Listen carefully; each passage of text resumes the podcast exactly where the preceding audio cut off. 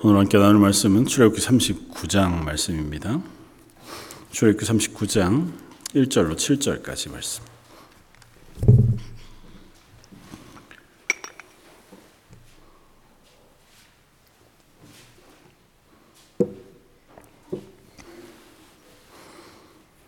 출애굽기 39장 1절로 7절까지 차였으면 한 목소리 같이 한번 봉독하시겠습니다. 그들은 여호와께서 모세에게 명령하신 대로 청색, 자색, 홍색 실로 성소에 섬길 때 정교한 옷을 만들고 또 아론을 위하여 거룩한 옷을 만들었더라. 그는 또 금실과 청색, 자색, 홍색 실과 가늘게 꼰 배실로 에봇을 만들었으되 금을 얇게 쳐서 오려서 실을 만들어 청색, 자색, 홍색 실과 가는 배실에 섞어 정교하게 짜고 에봇에는 어깨 바지를 만들어 그 두 끝에 달아 서로 연결되게 하고 에봇 위에 에봇을 매는 띠를 에봇과 같은 모양으로 금실과 청색, 자색, 홍색 실과 가늘게 꼰 배실로 에봇에 붙여 짰으니 여호와께서 모세에게 명령하신 대로 하였더라. 그들은 또 호마노를 깎아 금태에 불려 도장을 새김같이 이스라엘의 아들들의 이름을 그것에 새겨 에봇 어깨바지에 달아 이스라엘의 아들들을 기념하는 보석을 삼았으니 여호와께서 모세에게 명령하신 대로 하였더라. 아멘. 이제 출애굽기가 이제 39장 40장 두 장을 남겨두고 있는데요. 그 1년 반을 넘게 이제 출애굽기 말씀들을 저희가 계속 나누고 있는데 어, 39장 말씀도 우리가 앞서 나누었던 어, 제사장의 예복에 대한 내용들을 다시 우리에게 들려주는 본문입니다. 그래서 뭐 똑같은 본문을 또 다시 우리가 살펴볼 필요는 없겠다 생각되지만 그래도 어, 굳이 다시 한번 어, 상세하게 제사장의 예복을 어떻게 만들었는가 그리고 그 만드는 끝마다 7절에 어, 또 27절에 또 5절에 뭐 계속해서 하나님께서 명령하신 대로 그대로 만들었다고 하는 어쩌면 후렴구와 같은 말들을 어, 기록해 놓는 것은 하나님 명령하신 대로 이스라엘 백성이 순종한 것에 대한 아, 이야기이기도 하지만 그렇게 예복을 만들어 그 예복을 가지고 제사장이 하나님께 나아가고 있다는 것이고 그 예배를 하나님께서 받으신다고 하는 것을 우리에게 들려줍니다. 그래서 어, 출애굽기 40장 이제 다음에 살펴볼 것이지만 40장 마지막은 이스라엘이 음, 하나님 앞에 성전을 봉헌하고 그 봉헌한 성전을 하나님께서 받으시는 그 같은 장면을 우리에게 들려줍니다. 그러니까 만약에 하나님께서 명령하신 대로 그들이 이 모든 것들을 만들지 않았다면 또 어, 자기의 생각을 좀 더해서 이것은 이렇게 좀 더하면 더 아름답겠다 혹은 더 낫지 않을까 하는 생각으로 덧붙였다면 하나님께서 그 성전에 임하시지 않았으리라 그렇게 생각할 수 있을 것 같아요. 그러니까 하나님은 다른 걸 원하시는 게 아니고 하나님께서 말씀하신 대로 순종하는 것을 원하세요. 물론 그것이 그렇다고 해서 뭐 입력한 대로 출력을 해낸 로봇가 되기를 원하는 건 아닙니다. 하나님께서 그래서 그들에게 이 하나하나 세세한 부분에 대한 상징의 이유들을 설명해 주시고 그것을 따라서 그들이 그 명령하신 하나님을 묵상하고 그 하나님을 알아가고 그 하나님을 배워갈 수 있도록 말씀해 주고 계시다고 하는 사실 우리가 기억할 필요가 있습니다. 어, 특별히 첫 번째 대제사장이 되어서 오늘 본문에 이제 만들어지는 꽤 긴 31절까지 내용이 이제 제사장의 옷과 뭐 마지막에 이제 관 어, 이마에 머리에 쓰는 관과 흉패까지 뭐 모든 것을 다 어, 어떻게 만들었는가를 쓰고 있는데 이걸 누가 입습니까? 처음 입는 사람이? 이 옷을 제일 처음 입는 사람이 누군가요? 아론입니다. 아론. 하나님께서 아론을 대제사장으로 부르시고 아론으로 하여금 이 옷을 입고 하나님 앞에 섬기도록 하셨습니다. 그런데 생각해 보면 아론이 대제사장으로 세워질 때 아론의 마음이 어떠했을까? 뭐 짐작하기도 어렵고 성경이 거기에 대해서 뭐라 얘기하고 있지도 않으니까 그냥 상상해 볼 뿐이죠. 아론이 대제사장으로 위임하는 때가 아론이 금송아지 사건으로 범죄한 때로부터 오, 불과 얼마 되지 않습니다. 그러니까 하나님 앞에 이스라엘 사람들을 몰수히 죽여야 마땅한 죄를 범했고 그 죄를 범하는데 어쩌면 되게 주역과 같이 중추적인 역할을 한 사람이 아론이었습니다. 물론 뭐 백성들의 성화에 따라서 어쩔 수 없이 뭐 그렇게 했다고 스스로 표현하고 변명하기를 제가 금부치를 불에다 던졌더니 송아지가 됐습니다. 뭐 이렇게 어, 변명할 만큼 스스로도 그것이 잘못된 줄 알았죠. 그랬다 하더라도 아론이 그 역할의 중심에 있었습니다. 근데 아론 죽지 않았어요. 그리고 아론을 대제사장으로 세웁니다. 아론이 대제사장으로 세운 것 때문에 불만을 품은 무리들이 있었잖아요.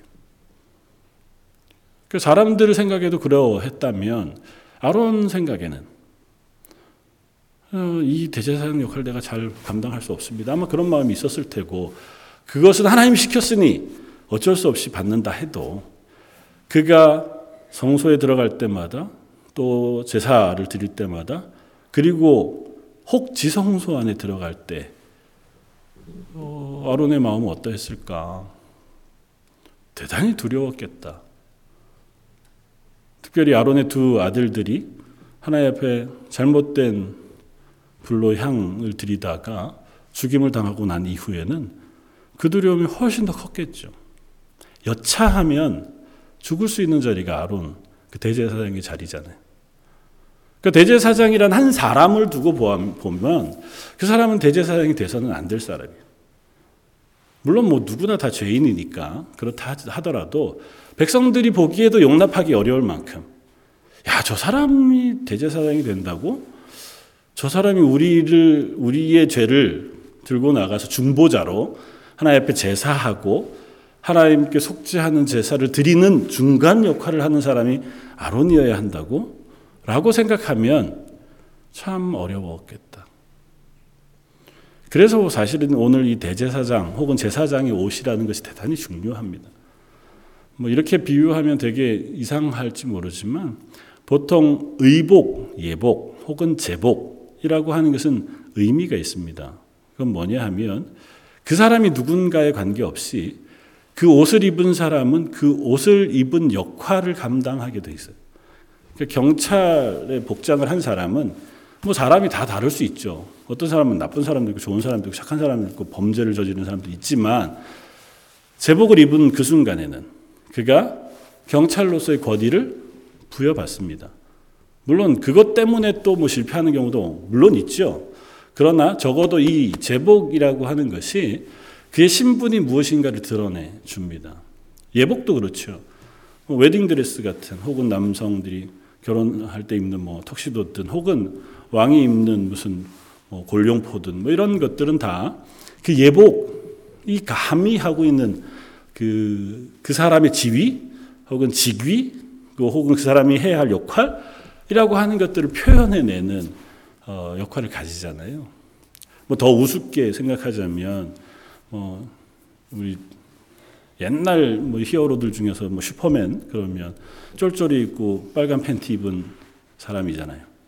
그러니까 그 옷을 입은 사람이면 아 그런 역할을 했구나. 보통 영화에서 나오는 뭐 보통 히어로들도 어 뭐 마블 영화에 나오는 사람들도 다 그 옷 입은 사람이 그거잖아요. 주인공이 바뀌기도 하지만 그래도 그 옷을 입거나 그걸 들거나 한 사람은 그 역할을 한단 말이죠.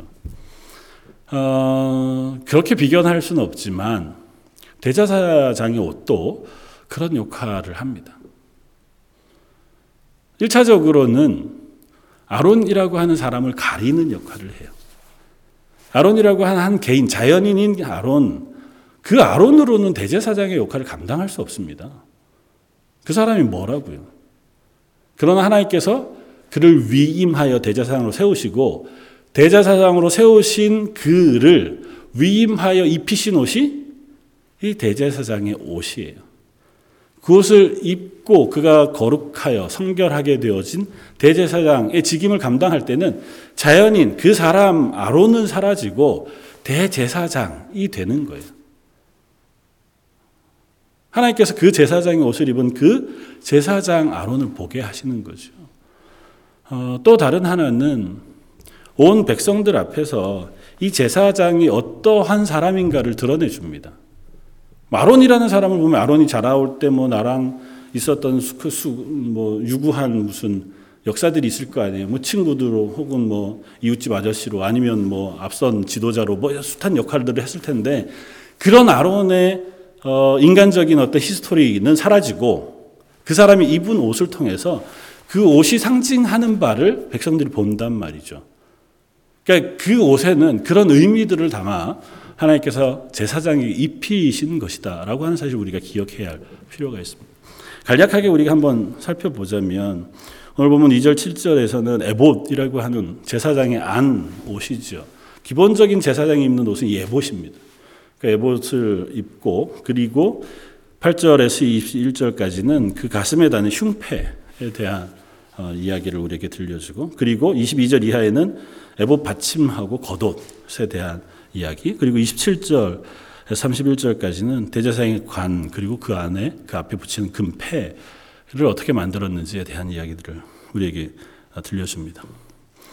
어, 대제사장의 옷은 다른 옷과 다릅니다. 대제사장의 옷은 그 소용되는 모든 것이 성막을 만드는 재질과 똑같습니다.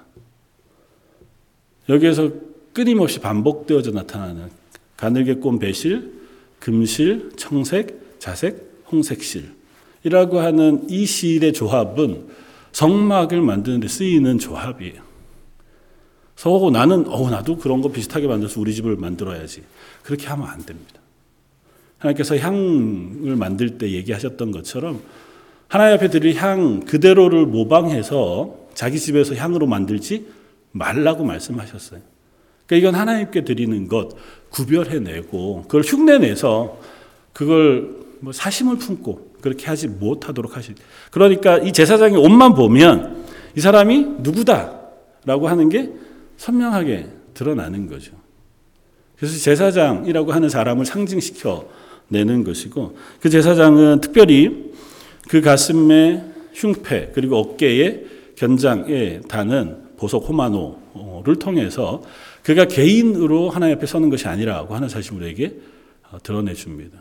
가슴에 있는 12개의 보석에 12지파의 이름을 새기듯이 새겨놓고 어깨에 있는 양쪽 호마노에 한쪽에 6지파씩 12지파의 이름을 새겨 넣어서 그가 하나님 앞에 설 때마다 항상 이스라엘 전체를 어깨에 짊어지고 이스라엘 전체 지파를 가슴에 품고 하나님 앞에 서는 것이다라고 하는 사실을 보게 하시는 것이고 제사장 스스로도 그것을 늘 기억하면서 그 앞에 서게 하시는 겁니다. 그러니까 나는 혼자 하나님 앞에서 잘 살아야지, 뭐 하나님 앞에 설 거야가 아니고 제사장이라고 하는 사람에게 맡기신 역할은 그 중간의 역할, 중보자의 역할이에요. 그 제사장은 제사장을 위해서 사는 사람이 아니고 제사장은 이 열두 지파 모든 백성들의 삶을 들고 하나님 앞에 나아가는 사람으로 하나님께서 부르신 겁니다. 다른 한편으로는 도구와 같은 거죠. 이 사람 역시 하나님 앞에 신실해야죠.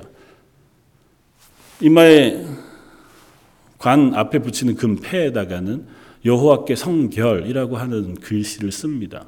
그러니까 이 사람 스스로가 하나님 앞에 성결한 사람이어야 해요. 그리고 이것을 통해서 그것을 확인합니다. 물론 하나님 그 속마음을 아시니까 그 속 마음이 어떠한지에 따라서 때로는 그가 대제사장이어도 온 어, 절차를 밟고 제사를 드리고 희생 제물을 들고 그리고 지성소에 들어갔다 할지라도 그가 하나님 앞에 범죄한 죄인이면 지성소 안에 들어가자마자 죽습니다. 하나님 마음을 보시죠. 그러나 우리들은 뭘 통해서 그걸 확인한다고요? 세상 스스로는 이 옷을 입으면서 또 이마에 여호와께 성결이라고 하는 패를 붙이면서 아 내가 하나님 앞에 정말 성결한가? 하나님 앞에 설만한 준비를 하고 있는가? 혹 미진하다면 하나님 앞에 그 모든 것들을 내려놓고 그 죄에 대해 속죄하고 속죄 제사를 스스로를 위해서도 드리고 이스라엘 위해서도 드리고 그리고 하나님 앞에 나아가야 할 필요가 있고 온 이스라엘 백성이나 혹 그 제사 앞에 서는 모든 사람들 역시 대제사장 볼 때마다 아 저가 하나님 앞에 설 사람들은 하나님을 대면하여 설 사람들은 반드시 거룩하고 성결해야 하는구나라고 하는 사실을 배웁니다. 물론 나는 뭐 제사할 일이 없으니까 내 마음대로 살아야 그런 게 아니고 그들은 제사장이기 때문에 더욱더 그것에 대한 선명한 어, 고백을 담고 있지만 이스라엘이 이스라엘이라고 하는 나라 그 진영 안에 있는 한 그들 역시 하나님 앞에서 거룩한 백성이어야 하는 거죠. 그래서 이 제사장은 그 스스로를 위하여 또 타인들을 위하여 그 자연인 죄인의 몸을 숨겨 덮는 예복을 입음으로 그 예복을 통하여 하나님 앞에 나아갈 자격을 얻게 되어진다고 하는 사실을 우리가 배우게 됩니다. 그래서 이 겉옷 어, 에봇 그 끝 치마 자락에는 에봇은 통으로 짠 거니까 치마 같은 거죠. 끝자락에는 뭘 단다고요? 금 방울을 단다고. 하나님 앞에 솔방울과 금방울을 번갈아 달아서 하나님의 언약을 기억하고 그리고 스스로의 죄인 됨을 두려워하는 마음으로 하나님 앞에 설 수 있도록 그렇게 말씀하고 있다는 거죠. 음, 이것이 그러면 아론을 거룩하게 하는 무슨 도구가 되느냐? 그럴까요? 그렇지는 않습니다. 그 제사장의 옷을 입었, 입었다고 하면 그 옷 자체가 그 사람에게 거룩함을 부여해 주거나 그 사람의 무슨 어, 하나님 앞에 설 자격을 부여해 주는 것은 아닙니다. 그냥 의복은 의복이에요. 상징일 뿐이에요. 의복이 어떠하다 할지라도 그가 하나님 앞에 설 사람이어야 그래야 그 의복을 입고 하나님 앞에 설 수 있습니다. 나중에 다윗이라고 하는 사람이 하나님 앞에 드린 진설병을 배고플 때 가져다가 자기와 자기 부하들에게 나누어 먹잖아요. 그럼에도 불구하고 다윗이 하나님 앞에 죽임을 면합니다. 그것은 하나님께서 그 다윗의 삶을 받으셨기 때문이고 그 다윗이 하나님 앞에 거룩한 사람으로 인정받았기 때문이라고 이해할 수 있습니다. 그러니까 우리가 하나님 앞에 설 때에도 마찬가지입니다. 아론이라고 하는 사람을 옷 입혀서 그가 거룩한 대제사장이 되는 것은 아니지만 그 옷을 입음으로 스스로에게 자꾸 질문하는 거죠. 나는 정말 하나님 앞에 설 만한가? 하나님 앞에 설 만한 사람으로 나 스스로를 돌아보고 또 하나님 앞에 촉제 혹제하고 그리고 그 하나님 앞에 설 때마다 스스로 두려운 마음으로 서게 되어지는 역할을 하게 할 것이라고 하는 것을 우리가 생각해 본다면 우리가 하나님 앞에 서는 자세에 대해서도 힌트를 얻을 수 있습니다. 우리를 왕 같은 제사장이라고 부르시고 하나님의 거룩한 어, 나라라고 말씀하시는데 우리가 하나님 앞에 설 수 있는 것은 예수 그리스도의 보혈이라고 하는 의복을 덧입어서예요. 그러니까 우리가 예수 그리스도 믿음으로 하나님 앞에 설 자격을 얻습니다. 그럼에도 불구하고 우리들은 여전히 자연인인 인간, 죄인인 인간 그대로의 모습을 가지고 섭니다. 그러니까 우리가 하나님 앞에 살아, 살아갈 때마다 끊임없이 내가 입고 있는 예복에 대한 고백을 확인해야 해요. 한 번 나는 세례 받았으니까 또 나는 교인이니까 주일날 예배 드리니까 그러니까 나는 하나님 앞에서 하나님 앞에 설 만한 자격이 있어 구원 받았어 라고 이야기할 수 있느냐는 겁니다. 물론 하나님의 구원은 결코 후회함이 없으시니 하나님의 한 번 구원이 포기되어지진 않아요. 다만 우리 입장에서는 늘 두렵과 떨림으로 구원을 이루어가야 할 필요가 있어요. 그러니까 내가 설 때마다 하나님 앞에 설 때마다 나는 과연 예수 그리스도의 의복, 예수 그리스도의 보혈을 의지하여 하나님 앞에 서고 있는가에 대한 질문을 할 필요가 있고 또 다시 한번 나는 하나님 앞에 여호와께 성결, 거룩한 하나님의 사람으로 서기 위한 고백을 가지고 있는가? 그 하는 질문을 해야 할 필요가 있는 거죠. 그래서 좀 뭐 단편적인 얘기지만 옛날 어른들 예배 드리기 전에 일찍 나오셔서 예배를 위하여 기도하시잖아요. 내가 하나님 앞에 서기 위하여 내 마음을 준비하고 하나님 앞에 어, 용서를 구하고 사죄의 기도를 드리고 그 경건한 마음으로 하나님 앞에 서서 하나님을 향하여 나가서 예배를 드린단 말이죠. 그러니까 예배는 그렇게 하나님 앞에 서는 것입니다. 예배뿐 아니라 우리의 삶도 마찬가지지만 근데 어느 틈엔가 그냥 그 시간 이외에 그 예배를 향하여 나아가는 우리의 마음가짐이 조금씩은 자유로워져 가기도 하는 것은 아닌가 싶어요.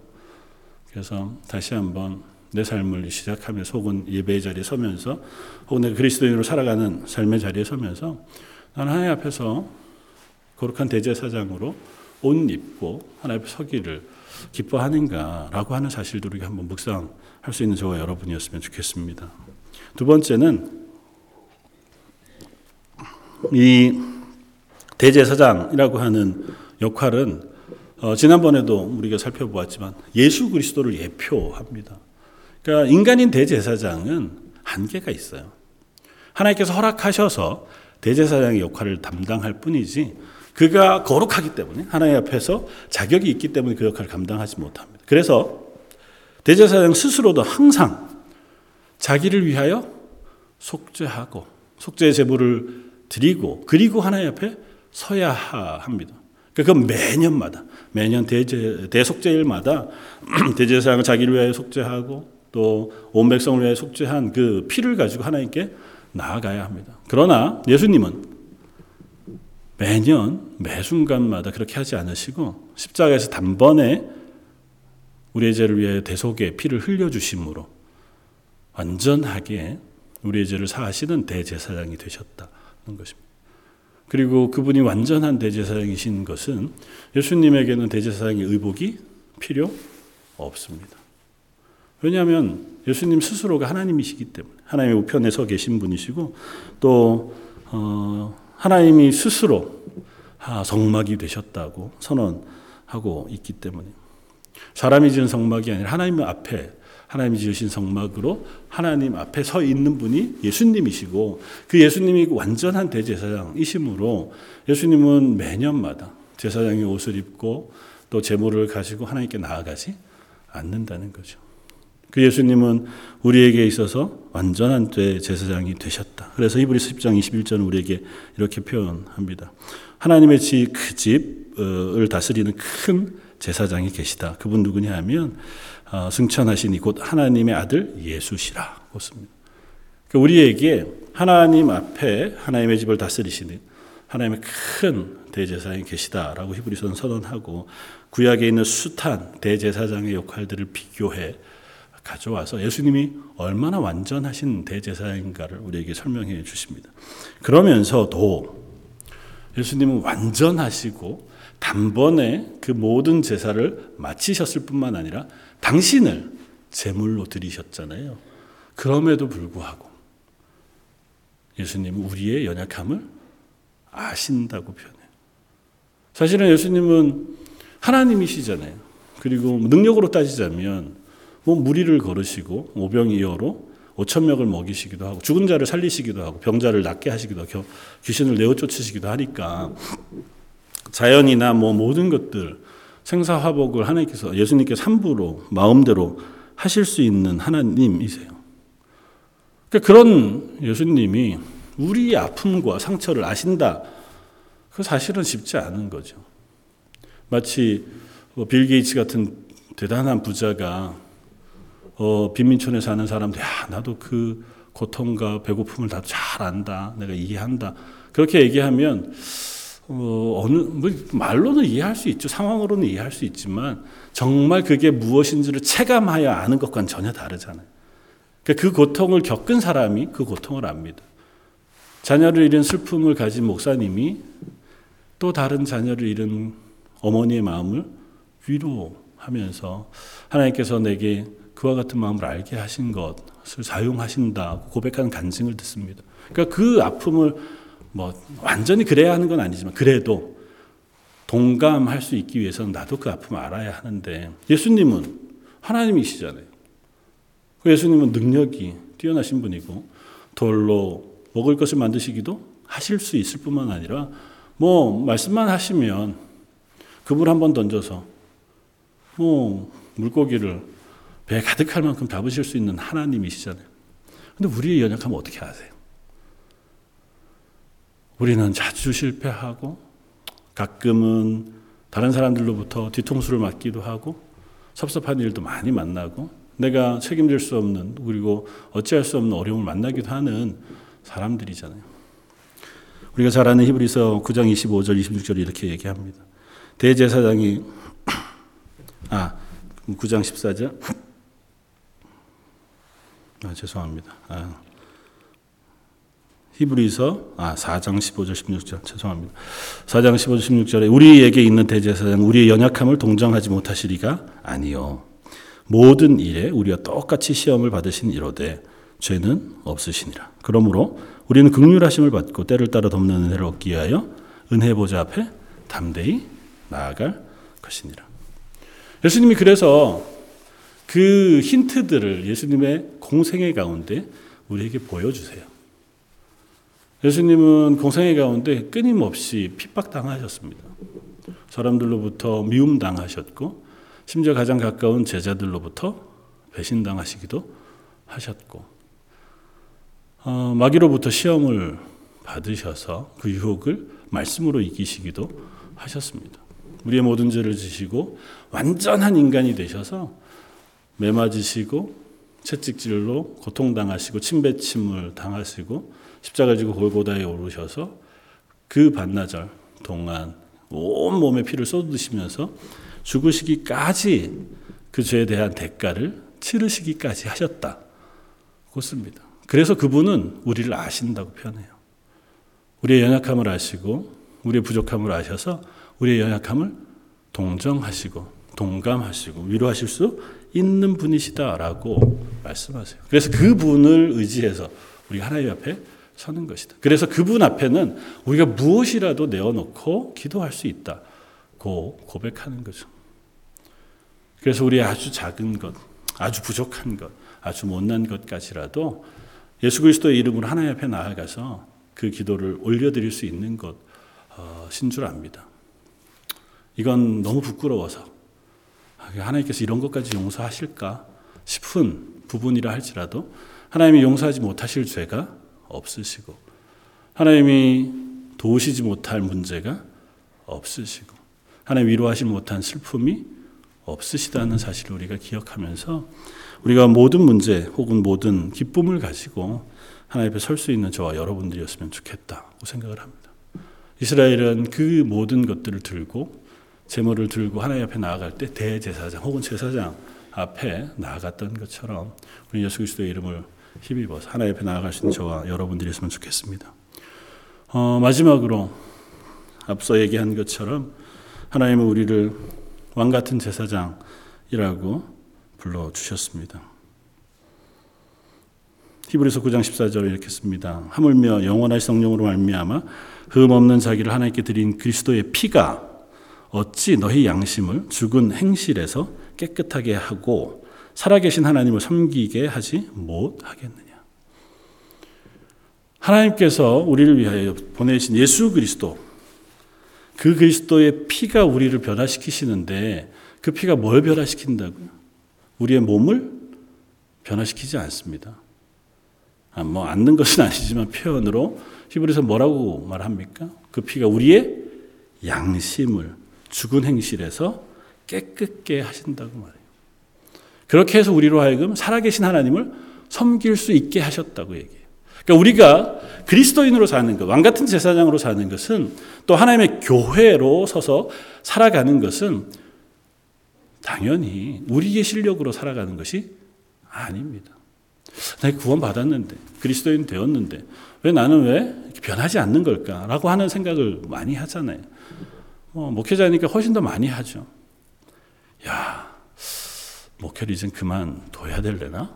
그 하는 마음의 그 소리들이 뭐 자주 자주 일어나는 것이 사실입니다. 뭐 실제로 그러냐를 떠나서 우리가 스스로 생각해 보면 뭐 부부 싸움만 해도 어, 야 이래 가지고 오늘 요번 주 설교를 할 수 있을려나?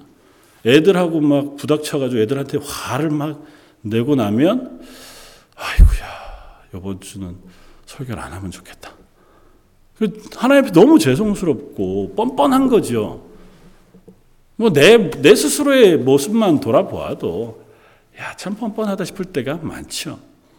그런 내가 하나님 옆에 서서 하나님의 교회 혹은 하나님 맡기신 직분 혹은 그리스도로 사는 게 아니라 그런 우리에게 예수 그리스도의 보혈을 뿌려 주셔서 우리로 하여금 그곳에서 새롭게 해 주신다. 여전히 완전하게 그 완전하게 새롭게 하신 것을 우리가 경험하지 못하는 것은 아직 우리가 안 죽어서 그래요. 우리가 하나님 나라 가면 그때 완전하게 새로워지겠죠. 그러나 아직도 우리가 육신에 속해 있고 이 발에 이 발을 땅에 디디고 있는 한은 아직은 우리가 완전하지 않습니다. 완전해지기 어려워요. 불가능합니다. 그러나 완전을 향해서 수고해 갈 수는 있습니다. 내가 노력하는 것도 노력하는 거지만 그보다는 하나님의 도우심을 구함으로 예수님의 보혈의 피가 나를 깨끗게 해주시기를 사모함으로 무엇을 통해서요? 성령이 성령께서 우리를 깨끗게 하시고 새롭게 하시고 힘있게 하셔서 하나님의 사람으로 살아가게 하신다는 겁니다. 그래서 그리스도인은 어, 그 어떤 사람이라도 교만할 수 없습니다.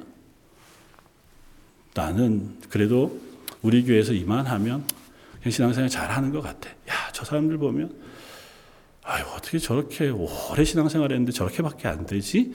라고 해서는 안 된다는 거죠. 교만할 수 없습니다. 왜냐하면 내가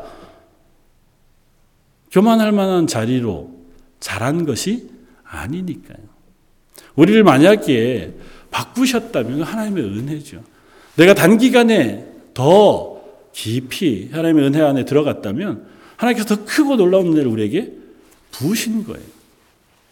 비유하자면 사도 바울 같은 사람이니까 부활하신 예수님 만나신 거예요.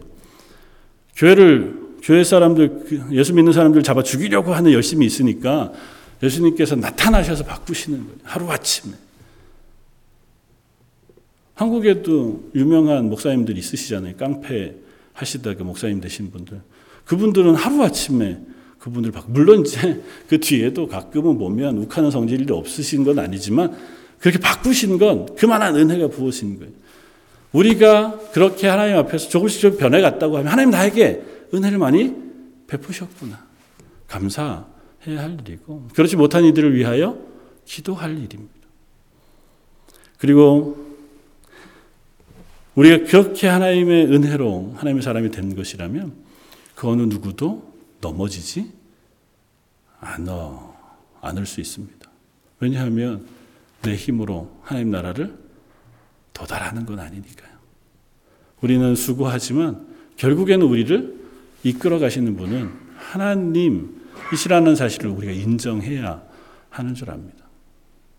하나님이 날 붙드시고 가실 것이므로 내 지금 선 자리가 너무 부족하고 연약한 자리 혹은 남들 보기에 야 나는 이것 말고 좀 더 열심히 있고 힘 있는 자리에서 뭔가 하나님의 일을 하고 싶은데 라고 하는 마음에 섭섭함이 있다 할지라도 우리의 선 모든 자리 그 자리가 하나님이 우리를 세우신 자리인 줄 알고 또 그 자리에서 여전히 우리를 이끌어 가실 하나님의 능력을 의지하면서 하나님 저를 더 하나님의 선하신 뜻 안에 세워 주시고 하나님의 은혜 가운데 세워 주셔서 하나님을 더 기뻐하고 하나님 부르신 그 부르심의 자리에 더 힘있게 달려갈 수 있는 사람 되게 해 주십시오. 기도하는 것이 우리의 몫인 줄 압니다. 아론에게 입힌 이 많은 제사장의 옷들 예수 그리스도의 보혈로 단번에 입혀주시고 또 다시는 벗지 않도록 하신 아론은 사실 이 제사장의 옷을 벗습니다. 호르산에서 죽고 그 아들에게 그 대제사장의 옷을 물려줍니다. 그러나 예수님께서는 단번에 우리의 모든 죄를 지신 대제사장이 되셨고 지금도 우리의 대제사장이 되셔서 우리를 위하여 중보하시고 그렇게 부르신 우리를 여전히 왕 같은 제사장으로 부르시고 하나님 나라 갈 때까지 우리를 그 자리에 세우시고 인도해 가시는 줄 믿습니다. 하나님께서 우리를 부르신 부르심 앞에 담대하게 하루하루 살아갈 수 있는 저와 여러분들 되시기를 주님의 이름으로 부탁을 드립니다. 다시 한 번 더 기도하겠습니다. 하나님 대제사장에게 거룩한 의복을 입히시고 그 이마에 여호와께 성결이라 써 그로 하여금 하나님 앞에 거룩한 사람으로 서게 하시고 그 예복을 의지하여 하나님 앞에 나아가 제사하게 하셨습니다. 저희들에게는 예수 그리스도의 보혈의 피를 뿌려주시고 그 보혈을 의지하여 담대히 하나님 앞에 나아갈 수 있게 해 주셨사오니 하나님 그 부르심 앞에 저희가 담대히 서기를 원합니다. 잊지 않고 매일매일마다 하나님이 부시는 은혜를 어, 경험하고 또 하나님께서 이끄시는 그 인도하심을 따라 하나님의 사람으로 하나님의 교회로 거룩한 나라로 왕 같은 제사장으로 설 수 있는 저 런던 제일 장로교 모든 성도들 되게 하여 주옵소서. 오늘 말씀 예수님 이름으로 기도드립니다. 아멘.